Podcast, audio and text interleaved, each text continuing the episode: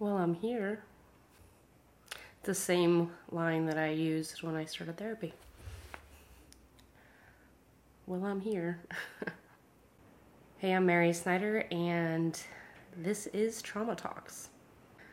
I'm not sure how old I was when I started noticing that like things weren't the way that I thought they were supposed to be.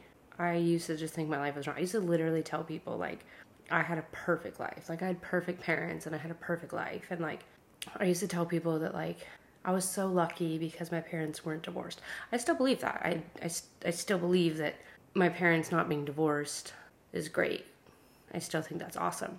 But sometimes I wonder if I would have taken divorced parents over the trauma. My life was as chaotic as I can remember from as long as I can remember. There was drug abuse, emotional abuse, verbal abuse, manipulation. I was robbed. I was robbed of my childhood. I was robbed of materialistic items. I was I was robbed of experiences and memories. And this isn't to say it was all bad. Like my whole childhood wasn't just an absolute crapshoot. There was good times. I feel like with any any childhood, like there there was good times. Like there weren't. It wasn't like horrible all the time.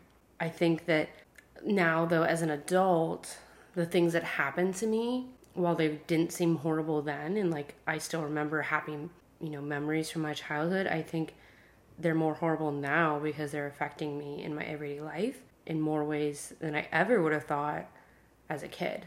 I have severe anxiety, specifically with my health. Once a week, if not every other week, I'm convinced I have cancer of some sort. I'm always convinced that I'm sick with something and it's something completely outlandish. It's never something normal like a cold. I'm 32 years old and once a month I'm convinced I'm having a heart attack. A lot of that is trauma based.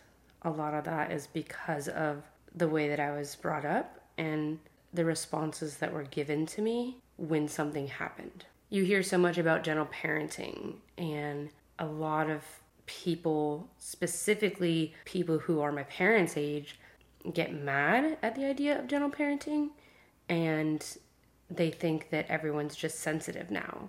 But I watch one of my best friends gentle parent her daughter, and I look at her and I think, man, if my mom had raised me that way, would I sleep through the night? If my mom had loved me that way, would I love my husband better? I don't spend a whole lot of time trying to think about what happened as far as like, well, if it was like this, then my life would be better this way because my trauma created me. Obviously, I wish it didn't happen and I, I wish I was raised differently, but my trauma allows me to be here today so that I can talk about how I'm healing from it and how I'm growing through it so that ultimately I can help other people who are suffering silently. Nobody with trauma should have to suffer by themselves. I did for so many years, and it was catastrophic. And at one point, my unresolved trauma almost destroyed my marriage. I think it's really important to speak up and speak out about what happened to you, no matter what kind of trauma it is, whether it's sexual abuse or whether it's domestic violence or verbal abuse or literally anything that has caused you to have a traumatic event in your life, I think that it's really important that people talk about it. And I think it's really important that the people who are being told about the trauma listen with an open mind because until you have been traumatized or until you know someone who has been traumatized, you will never know what they go through on a daily basis. You will never know what goes through their head or how they're dealing or suffering or what they're thinking. Being put in any traumatizing situation is something I would never want anyone to go through, but so many of us have, especially people who are raised in the 80s and the 90s. It was just a different type of parenting. It was just a different world. And not to say that, like, I'm traumatized because of the parenting that happened. I'm traumatized for other reasons because of actual abuse that happened to me. But there's so many people who have unresolved issues and unhealed trauma that they're afraid to speak about because they're afraid of the way other people are going to perceive them. I was terrified of how people were going to perceive me. I, for the longest time, I didn't talk about my trauma to anybody but my husband. And for the first five years of our marriage, I really didn't even talk about it in detail. He knows my parents, he knew what kind of people they were and what kind of people they are, but he didn't know what was going on when I was a kid and into honestly my my mid to late 20s. There was so much manipulation and control that I wasn't even allowing myself to be in a marriage with my husband. I was in a marriage with my husband and my mom and my dad and my family and everybody else that came along with it. I've spent the last two years in therapy and cut off from my parents trying to navigate that. And that has been a whole thing.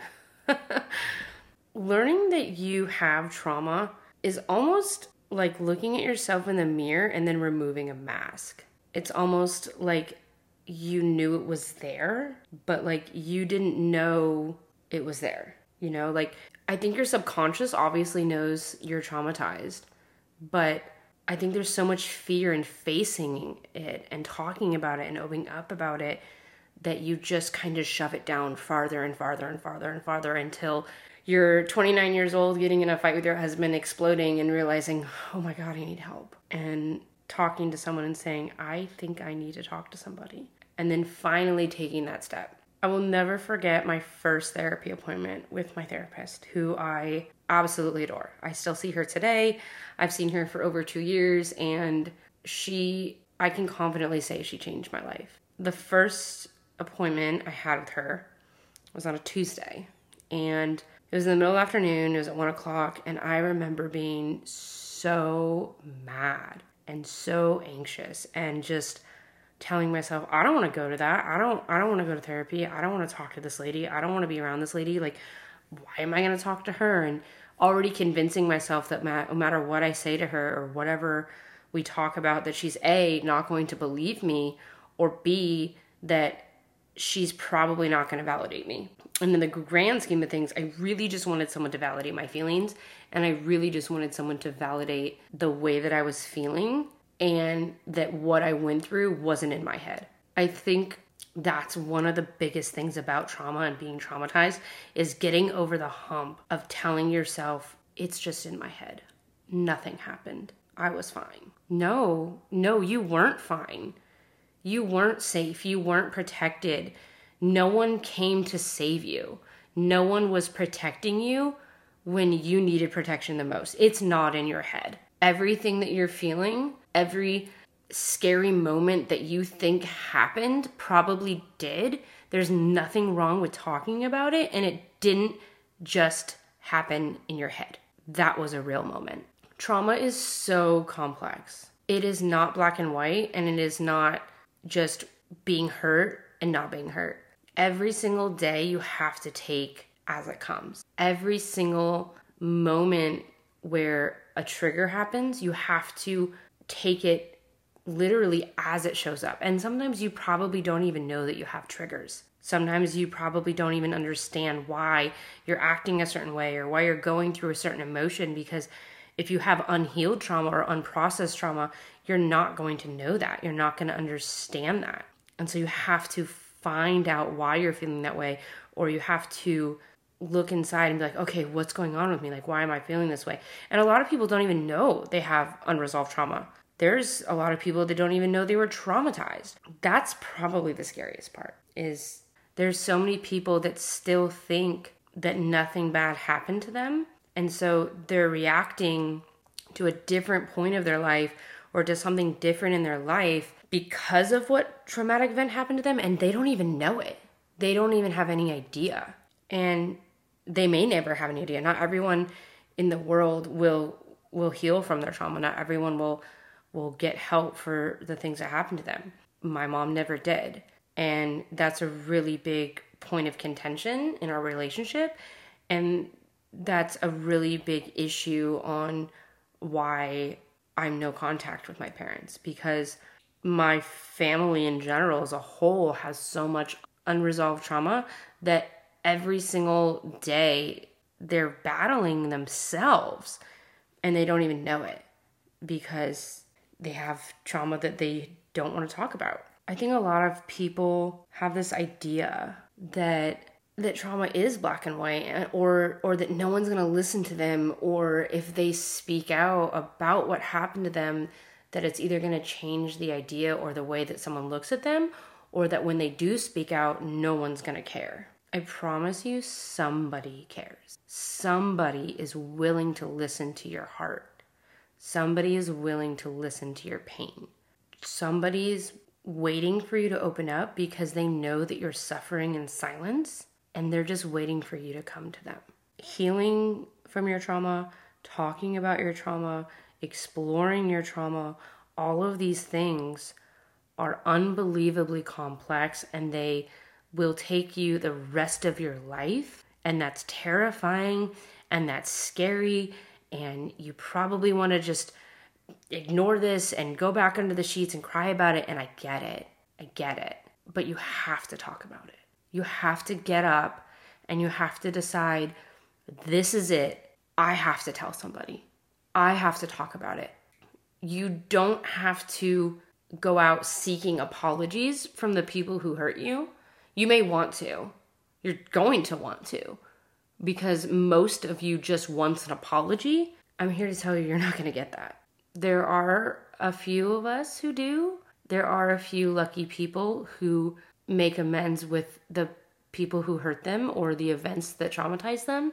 But if you're solely getting up in the morning trying to heal your trauma, specifically looking for whoever hurt you to apologize, stop. Change your perspective on why you're healing from that trauma. Change the way that you're looking at it because no one's coming to apologize to you. They weren't there to apologize to you before, and they're sure as heck not coming to apologize to you today. But I have really good news. You don't need them to apologize to you. You can continue on in your life and you can thrive without an apology. You don't need their apology to make your healing happen. You are going to be a strong, incredible human being, regardless of what they say to you. Because even if they came to you tomorrow and they apologized to you, is it really to make you feel better? Are you really to believe it? Do you genuinely believe that they're sorry?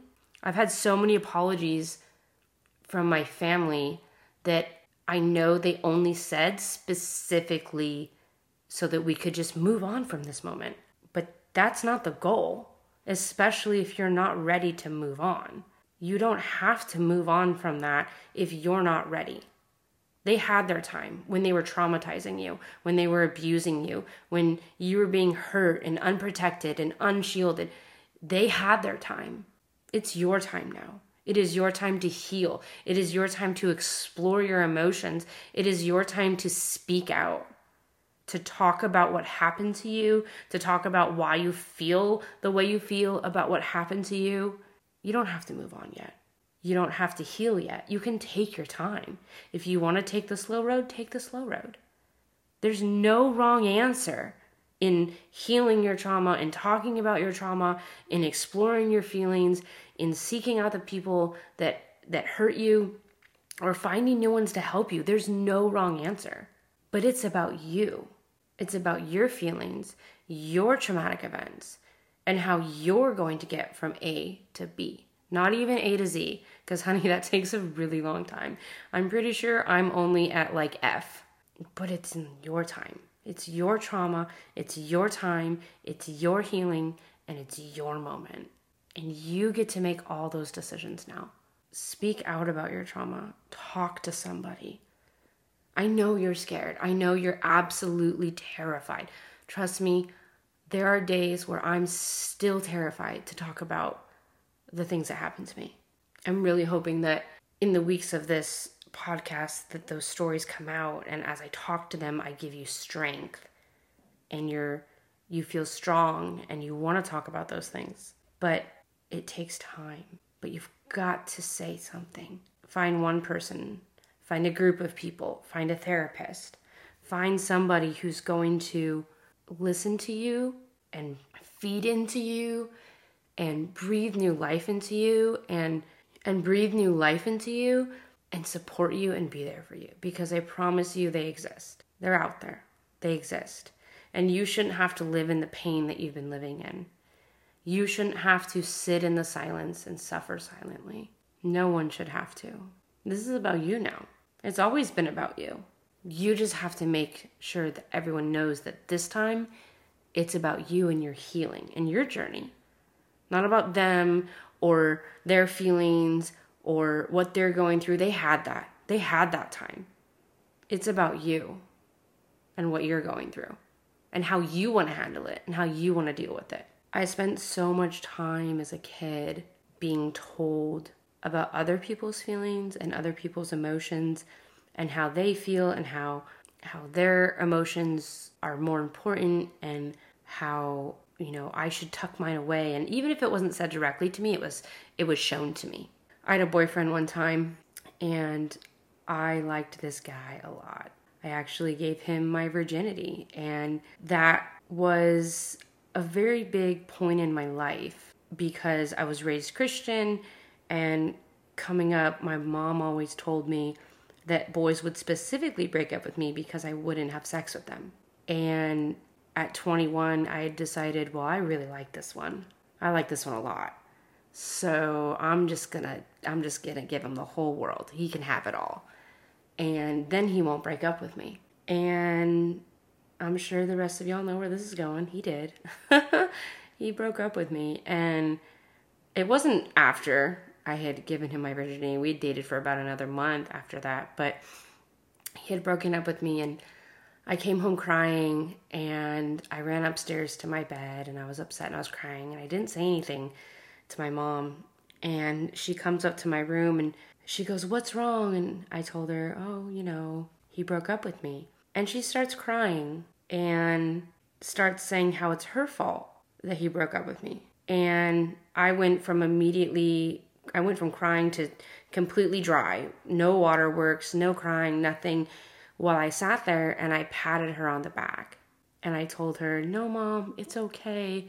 It's not your fault. It's okay. During one of the most traumatic events of my 20s, I stopped crying so that I could cater to my mom's feelings. That one carried me for a while. that one was really hard but that was normal. I spent my entire life catering to my mom's feelings, catering to someone else's feelings. I still do that today, but not because I feel like I need to because it's it's a trauma response. And I'm like, "Oh my goodness, so and so is crying. I need to take care of that. Oh my goodness, so and so is sick. I need to deal with that." It's all a trauma response. And I spent so much time focusing on on her and her emotions that now at 32, no, it's my turn. It's my turn for my emotions. It's my turn to cry. I'm not crying over boyfriends and virginity and things like that because I'm married to a man who borderline worships me, but I get to cry now and I get to be upset and I get to feel all the things, which is really hard, by the way if you were wondering. Feeling your emotions is so hard, but it's your turn. It's not their turn anymore. You get to do everything. And it's hard. It's it's really hard. It's going to be hard. But if this is something that you want to chase after and you want to heal from every horrible thing that's happened to you, I'm giving you permission. you can do it. I did it. I came from narcissistic abuse, drug abuse, I mean, emotional manipulation, waking up to screaming fights at 3 a.m. where mom was walking out the door, and that was a normal thing, it happened monthly. I came from so much bad and so much dark, and I'm working through it and I'm processing it. And while my trauma probably doesn't match yours, and it's probably completely different, and maybe you suffer from sexual abuse, or maybe you suffer from domestic violence, or maybe you suffer from, you know, a parent just beating on you. You can do it. I promise you can do it. We all are stronger than we think we are. We're all so much stronger than we think we are. And sometimes you just need someone to tell you that you're strong. But what you don't know is that you are already so strong because you are here today. You went through all of those things. You were hurt by all of those people. And you're here today. You're listening to this today. It's time to speak out. It's time to talk about it. It's time to heal from it. I know you're scared. And I know you're worried about the opinions of others. I am. I was. I will be. Sometimes that doesn't go away. And that's okay. You're gonna have responses from your trauma. Those things may never go away, but it's time to heal from them and learn to grow around them. It's time to learn how to cope with those trauma responses and those triggers. My best friend passed away a week ago today, and her husband was trying to call me to tell me, and I misunderstood his text message. And I thought that in his text message, he wanted me to cater to someone else's feelings. He wanted me to talk to somebody else about my best friend because she was in the hospital. And I blew him off. And I told him, I'm not doing that. I don't want to talk to you right now. I'm in meetings. I'll talk to you later. And 45 minutes after the first text where he was trying to get a hold of me, she passed away. He called me that night at 6:30 and I ignored the call because I was frustrated because I didn't want to cater to someone else's health. I missed the call. I continued on with my night and I went out to dinner with my husband. At 10:30 that night, my best friend's husband had posted on Facebook that she had passed during the day. It's not his fault, but I found out on Facebook and I was out in public and I completely fell apart. And I carry a lot of guilt about that entire day. And I've spent every single day since then crying about it because I missed the call that she wasn't here anymore. And the reason that I missed the call is because I have a trauma response to catering to other people's illnesses. Because my mom was in and out of the hospital almost my whole life, and I was the one that everyone called when they wanted to know how she was doing. When I was 13, and she told me she had breast cancer. When I was 17, when she went into the hospital. When I was 20, when she almost died. I was the one that had to take the phone calls. So when my best friend's husband called me, texted me to tell me something was going on, I thought that he wanted me to tell everyone else. And I didn't want that burden. I didn't want that responsibility. In reality, he was trying to tell me that she was gone. And I don't know how long I'm going to spend trying to forgive myself for that. But the worst part about it is that it's because it's a trauma response, because of what happened to me as a kid. And I'm working on it daily, and I'm working towards it. And four years ago, I would not be telling anyone this. let alone putting it on my podcast for hundreds of people to listen to. But those things will affect you. They will still affect you. You will have so many triggers and so many trauma responses. And that's okay because what I wouldn't have done four years ago was recognize that. I wouldn't have allowed myself to try to forgive myself. Growing from your trauma is going to be one of the hardest things you'll do. But I promise you when I tell you that it's so worth it. Learning to feel your emotions is going to suck. You are going to hate it in the beginning. Learning to revisit all of the bad stuff that happened to you, it's going to keep you up at night, but only for a little while.